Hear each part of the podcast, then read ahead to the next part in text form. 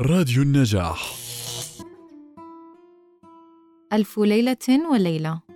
رحلة سندباد لجزيرة الألماس. تأليف ريهام السيد. اعلموا يا سادة يا كرام أنه كان لي أب تاجر وكان عنده مال كثير وقد مات وأنا ولد صغير.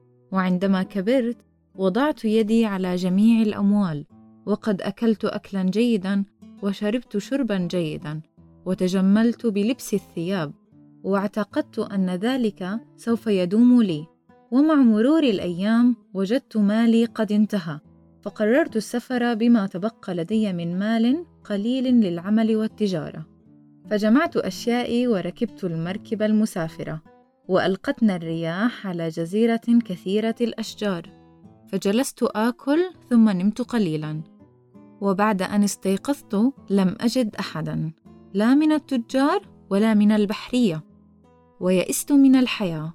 وبعد ذلك قمت وتمشيت في الجزيرة يمنة وشمالا وأصبحت لا أستطيع الجلوس في مكان واحد.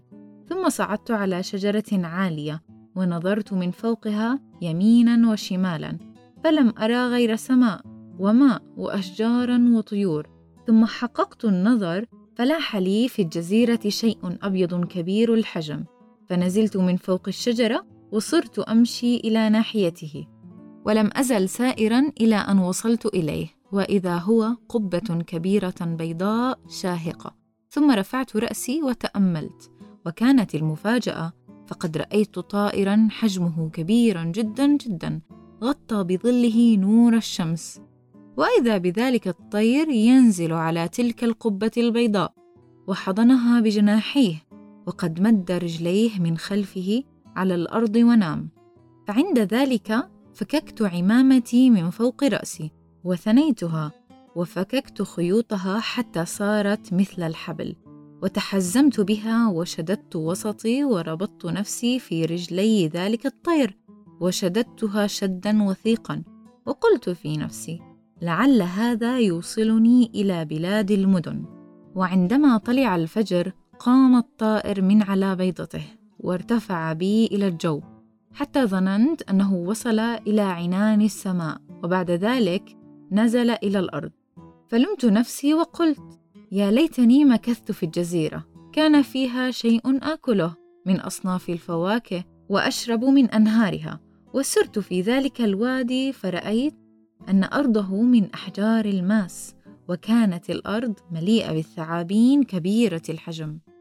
ثم رأيت مغارة بالقرب مني فسرت فوجدت بابها ضيقا فدخلتها ونظرت إلى حجر كبير عند بابها فدفعته وسددت به باب تلك المغارة. وأنا داخلها شعرت بالأمان قليلا وظللت ساهرا طوال الليل. ثم وجدت جبلا كبيرا فصعدته. وهناك رجل عرفت منه أنه يأتي ليأخذ من ماس هذه الجزيرة. فقال لي من أنت؟ وما سبب مجيئك إلى هذا المكان؟ فقلت له لا تخف ولا تخشى شيئا فإني إنسي من خيار الإنس. وكنت تاجرا ولي قصة غريبة. ثم حكيت له حكايتي وبعد قليل أتى بعض التجار وعرفوا حكايتي وهنؤوني على النجاة. وعدت معهم إلى بلادي.